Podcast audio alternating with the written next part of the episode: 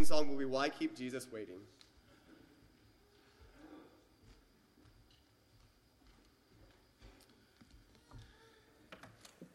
Can't tell you how neat it is and cool it is for my son-in-law to lead singing locally where I'm preaching. You don't know how weird it is for me to use the term son-in-law even after 2.5 years, but it is a wonderful and neat experience to be in a family of God with your physical family. And if you have that on a regular basis, you should count yourself honored, and that is a treasure, because a lot of us, for most of our lives, don't have that. And it is a privilege to be able to worship together. We're going to continue our series this morning entitled Four Friends We All Need. And we began last week by talking about the need that we have for friends like Nathan. That is, friends who will rebuke us, who will stand in our path and tell us that's not how we should act, it's not how we should react, it's not the way we should live. I want to turn our attention in a more positive vein this morning, and I want us to think about a friend of encouragement. One writer once said, "Flatter me and I will not believe you. Criticize me and I may not like you. Ignore me and I may not forgive you. Encourage me and I will not forget you." I think all of us have someone in our lives, either past or present, who, when we think about encouragement, when we think about building up, we think about making us feel better about who we are and about where we're at, that image, that person, that name comes to mind and comes to heart. The question would be for us this morning, are we the person others think about when that's needed? I want you to think with me this morning about a man named Joseph. About a man named Joseph. Now, I don't want you to think about the Joseph of Genesis, who was sold by his brothers into slavery and ended up being God's vessel of deliverance for the seed line of Jesus in Genesis 39 and following. I don't want you to think about Joseph, the carpenter of the Gospels, who was the earthly father of Jesus and raised him as his son. I don't want you to think this morning about Joseph of Arimathea, who was a disciple of Jesus and who boldly went to Pilate and asked for the body, prepared it for burial, and placed the body of Jesus in his own new tomb. I don't want you to think about Joseph as one of the two who was considered to replace Judas as the disciple or the apostle after Judas' departure. Later he was rejected in favor of Matthias. I don't want you to think about the Joseph that was contemporary with Ezra and Nehemiah, as if we remember that Joseph at all. Or the Joseph who was the father of Igal, or the son of Asaph. I want us to think about another Joseph in Scripture. Joseph who was a close companion of the Apostle Paul. A man who gave generously to the point of even giving out of his, perhaps, poverty, to the point of that in giving. A man who Luke wrote numerous times about in the book of Acts. A man who was famous in church history. A defender of those who were outcast. Showed faith in people when others seemed to be leery of including or even trusting them. This man was even there when the disciples were first called Christians. Now, the reason that we don't know this Joseph as Joseph is because he's only mentioned as Joseph once in all the New Testament. Turn with me to Acts chapter 4 for just a moment. He is a Joseph among Josephs. He is in that list. He would make that if you were listing the Josephs in Scripture. But very quickly after Luke introduces us to him by the name Joseph, he changes that, doesn't he? Now, Joseph, a Levite of Cyprian birth, verse 36, who was also called Barnabas by the apostles, which translated means son of encouragement. You see, the friend we all need is a friend like Barnabas. Now, if you know Barnabas' story, then you already know why that's true. And I would take for granted that at least the majority of us in here have heard his name. We've heard at least a portion of his story. But when you put everything in Scripture that's said about him together, he becomes, outside, I believe, of Jesus Christ, the greatest encourager in Scripture. In fact, this man is pretty important. His name is mentioned 27 times past Acts 4:36. 27 times as Barnabas. Now, if you'll do some comparison with me for a moment, that's 24, that's 3 more times than the 24 times Timothy's name is mentioned in Scripture. Silas is mentioned 17 times. Apollos is mentioned 10 times. John Mark is mentioned 8 times, and yet those individuals rise to the top of our understanding and our appreciation of men who worked and lived and functioned in the first century as encouragers, as preachers, as teachers. And yet Barnabas is found in Scripture more than any of those, and sometimes combined more than a number of those together. That change of name to son of encouragement or son of consolation. Don't miss the divine significance of that name. The Bible reveals to us in Romans chapter 15 and verse 5 that God is the one who gives encouragement. That's the same word. When the Holy Spirit was promised in John 14 and John 16, upon which Jesus went back to heaven, the disciples were told they would be guided in all truth. The Bible says, according to Jesus' words, that He would send a comforter for them. That's the word, the same word. It's a divine characteristic. It's a divine reflection. It's something that only can originate with God Himself. And this man, only mentioned by his given name once, is from that point on known as a nickname. Anybody here have a nickname? Just by show of hands, do you have a nickname? Is the story behind which you got it something that you are proud of or excited about and would like to share with everybody? Probably not.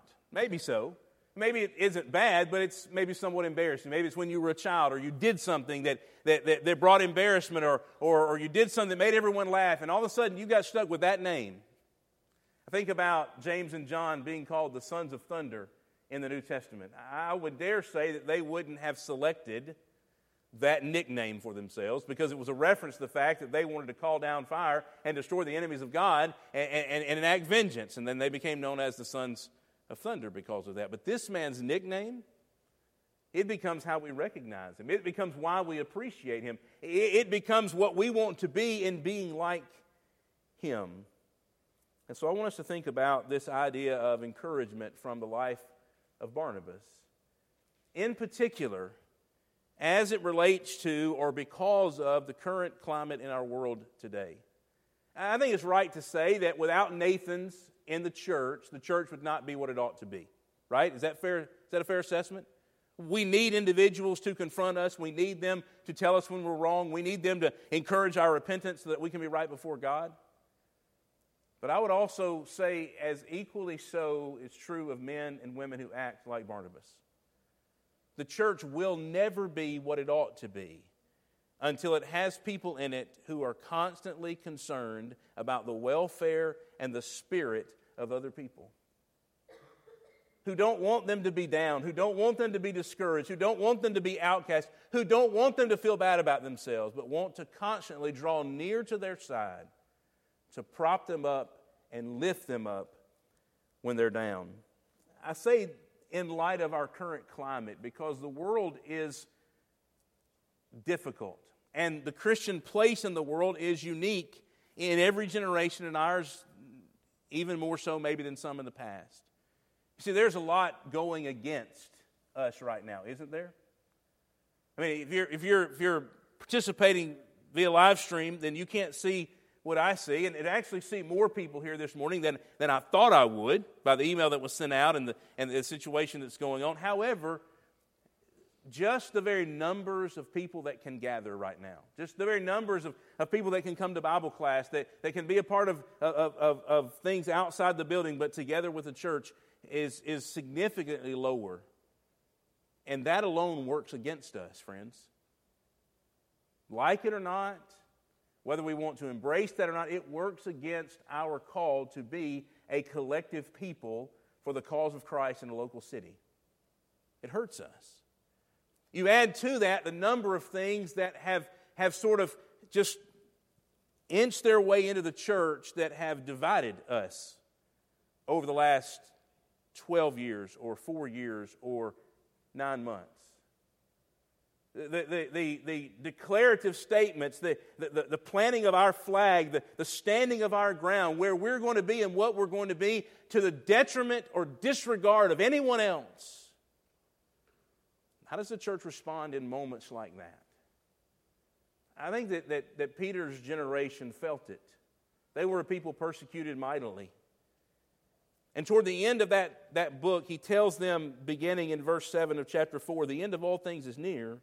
Therefore, be of sound judgment and sober spirit for the purpose of prayer. Above all, keep fervent in your love for one another. He said hard times were coming. In fact, the end of it is near. I don't know if he meant the end of the Jewish state, if he meant the end of time, if he meant the end of their persecution, if he meant the end of their personal lives, but they were in the throes of persecution and difficulty.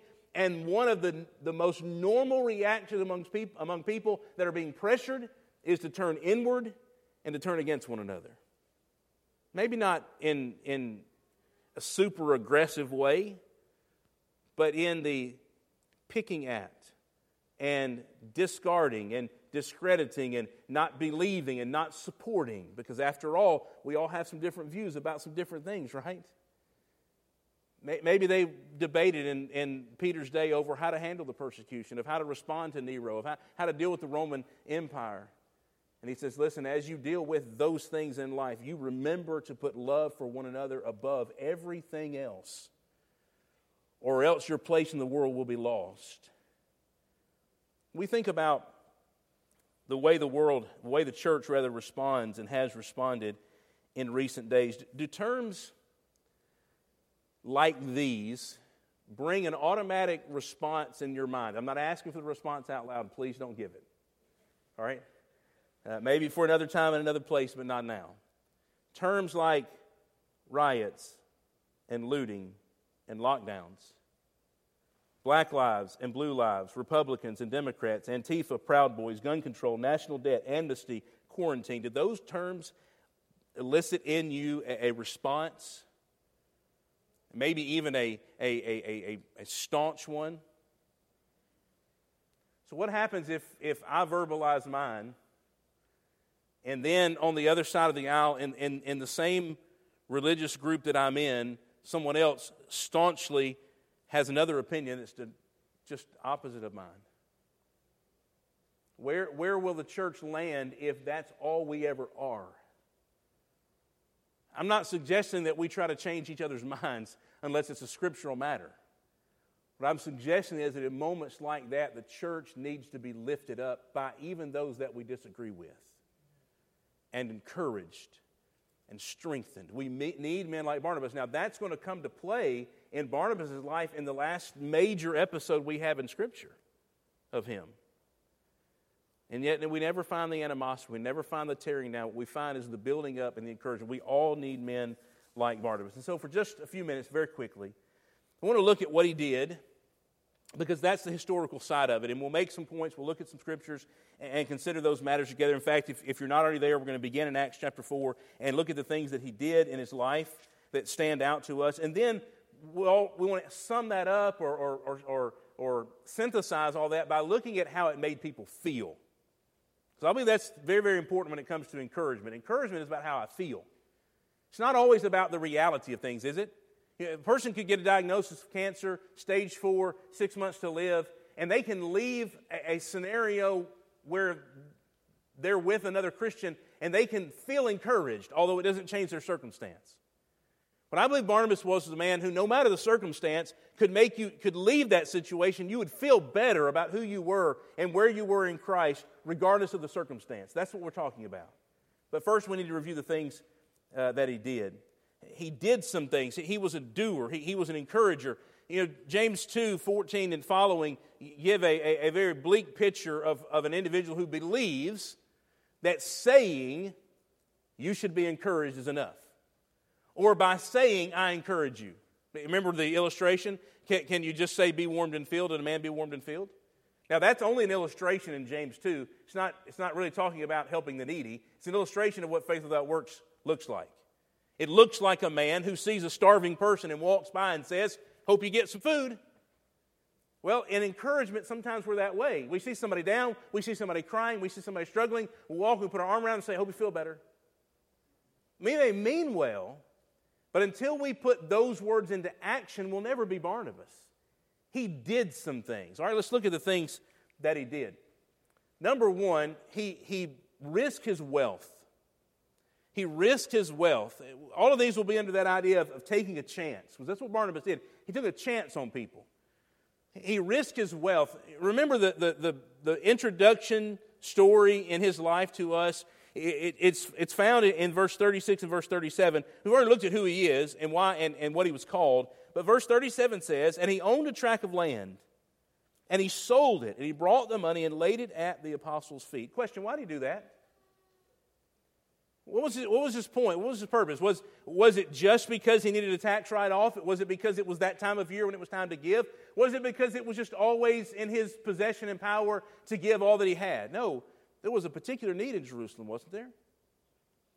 Saints were suffering, primarily because many of them had come there for Pentecost and never gone home. They had been converted to Christ, and now they needed a livelihood. They needed support. They needed someone to be there for them.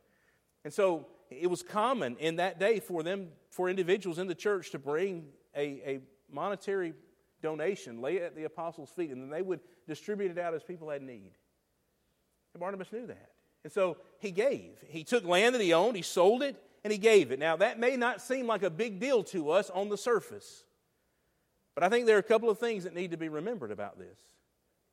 Number one is there was no divine command for it to happen like this.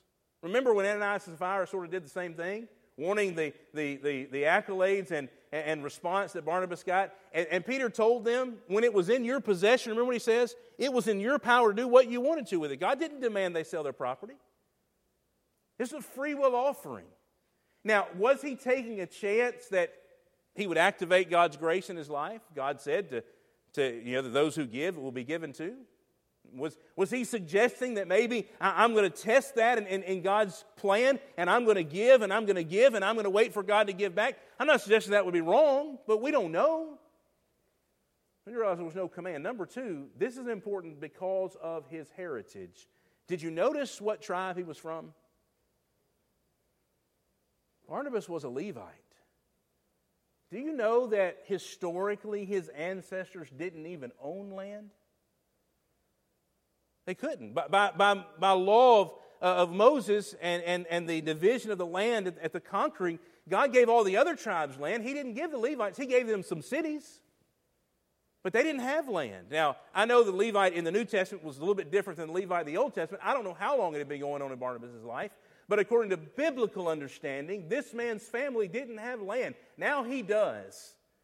Maybe he's the first in his family to ever own land. First in his family to ever have property, to have somewhere to call his own, somewhere to where he could retire. And he takes that tract of land that may be common to us to own, but not to him and his family, and he sells it. And he gives those things. That is an encouraging individual, right? You see, if I have 10 tracts of land, and I give one of those tracts, and it's been historically known in my family that we own land and property, and I go take one of those 10 of the many that my family has owned through the years, and I give that sacrifice doesn't seem to be nearly as much as a man whose family historically didn't own it and now could sell it. Now, I will say this, while this may not seem unique to us, it is unique, isn't it? Do you know of anyone who gives like this now? You know of anyone today, currently, who approaches their work in Christ and their encouragement of others in this fashion? So-and-so needs something, so I'm going to take something out of my closet and I'm going to go sell it and I'm going to go hand the money to them? That is a pretty abnormal thing, isn't it? Now, I know all the stories, and I've heard them here, and it's phenomenal. I've heard how the land and the money for McCarty was gotten. You know, it was gotten very much like what Barnabas did.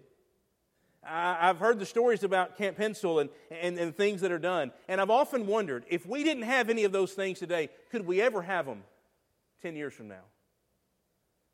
Does the church function like that today, like it did then? We talk sometimes about the church in the 50s and the 60s and the 40s being the fastest growing religion in our nation, right? And we say, well, we don't evangelize like we used to. We don't discipline like we used to. We don't teach like we used to. Maybe we don't give like we used to. There are very few people that are selling portions of land and giving an entire heritage so that some function of the church can continue into the next generation. But that's what encouraging people do. He risked his wealth. Number two, Barnabas was a man who risked his reputation. And he did so in two different groups of people. The verse is there on the screen. One found in chapter 9 of Acts, the other found in chapter 11. And if you'll remember, just for time's sake, what happened in both of those instances is Paul needed to be confirmed, and Barnabas served as his confirmation. In fact, the Acts 9 reference says, in the verse before it, that the disciples were afraid of Paul. They didn't believe he had converted. They weren't convinced that this once persecutor of Christians, the one who had ordered their deaths, had actually turned. In fact, what they believed was, he's just trying to get on the inside. He's trying to get an inward look at who we are, know all of our names, so he can take us to prison and put us to death. And Barnabas, a man all the way back in chapter 4 now, who's known as an encourager, he's now got a reputation, goes and puts his name on the line and says, you need to trust Paul. But it wasn't the only time he did it for Paul. Over in chapter 11, when the church in Antioch began to form their mission plans and do the things that God would have them to do, you know who it was who went back and got Paul? It was Barnabas. And he brought Paul to Antioch and said, here's a man you can trust. Here's a man you can count on. Said, I don't know that we ever get a full picture of Paul's reaction to that. But I'll tell you what, it means the world to me when someone that I think the world of says, I believe in Wayne Jones. I trust him. I'll vouch for him. Because you know what? There's not a lot of people out there like that anymore. There are not a lot of people like that in the church. In fact, what we try to do is, hey, that's your business. You need to talk it out with him. I don't know everything about his past, so maybe you need to sit down with him and find out about it. Listen, as Christians, we need to vouch for other Christians rather than suspect and hold them at bay. That's what encouragers do, even to the point of our own reputation. So what if Barnabas had been wrong? What if he had been mistaken? I believe he still would have gone down as a man who thought the best when others wanted to discard and discredit. Friends, I believe there's a sense in which that ought to fuel us in the same way. I honestly would rather be fooled by someone who isn't what they claim to be than to reject a man or a woman because I suspect they're not. Those are encouragers. He risked his reputation. Then finally, he risked his legacy. Turn over to chapter 15 for just a moment. Now, there's been an interesting occurrence from chapter 11 to chapter 15. That is that Paul and Barnabas have gone out to preach the gospel. They were the missionaries, the apostles, if you will, sent out from Antioch to share the gospel all over the world, to continue that Acts 1:8 outline, to take the gospel to the uttermost parts of the earth. Barnabas continues on that track. If he continues in that vein, if he's Paul's companion, imagine how many times his name will be mentioned on the pages of Scripture. Wouldn't be just 27. If Barnabas was Paul's lone traveling companion, from that moment forward, he would have went down in history as maybe the greatest man in the early church outside of the apostles. But something happened between chapter 11 and chapter 15, and that is they had taken a young man named John Mark, family member, Barnabas, on this journey. And he had turned back. And we can debate and speculate and wonder and argue over why he turned back, but he turned back. So in chapter 15, the Jerusalem Council is over. It's time for Paul and Barnabas to go back out, and Barnabas says, hey, I think we need to take John Mark with us. Now, I want you to think about where that put him in the overall scheme of his life. He's doing for John Mark the very same thing he did for Paul in Acts 9 and the very same thing he did for Paul in Acts 11. He knows that Paul is leery of John Mark now. And so he says, hey, I think we need to take him. And Paul says, I don't think we do. And Barnabas, in essence, says, I think we ought to. And Paul digs in his heels and said, I don't think that we should. In fact, the Bible reveals to us that there was a sharp contention among them. That they argued, that they fought over that. So what happened? Barnabas allowed Paul to walk on, find somebody else. And he took the outcast and he went preaching. You know what we don't find in the rest of the New Testament pages? We don't find everywhere that Barnabas and John Mark went. We don't find the churches that they established or the letters that they wrote back to them or the confirmation that they would do on a return trip to validate these people's faith. We don't get any of that. Barnabas' legacy, in effect, ends here. And I believe he's okay with that. Because he wanted to encourage someone who everyone else had cast out. That's what an encourager does. That's what he did. Now, how do those actions make people feel? Very, very quickly. Let's consider number one. Someone treats me that way. I feel like your trouble is my trouble or my trouble is your trouble, however you want to frame that. I never feel like I'm alone if I'm in the presence of an encourager. They take it upon themselves. That's what Barnabas did, right? He was a supplier.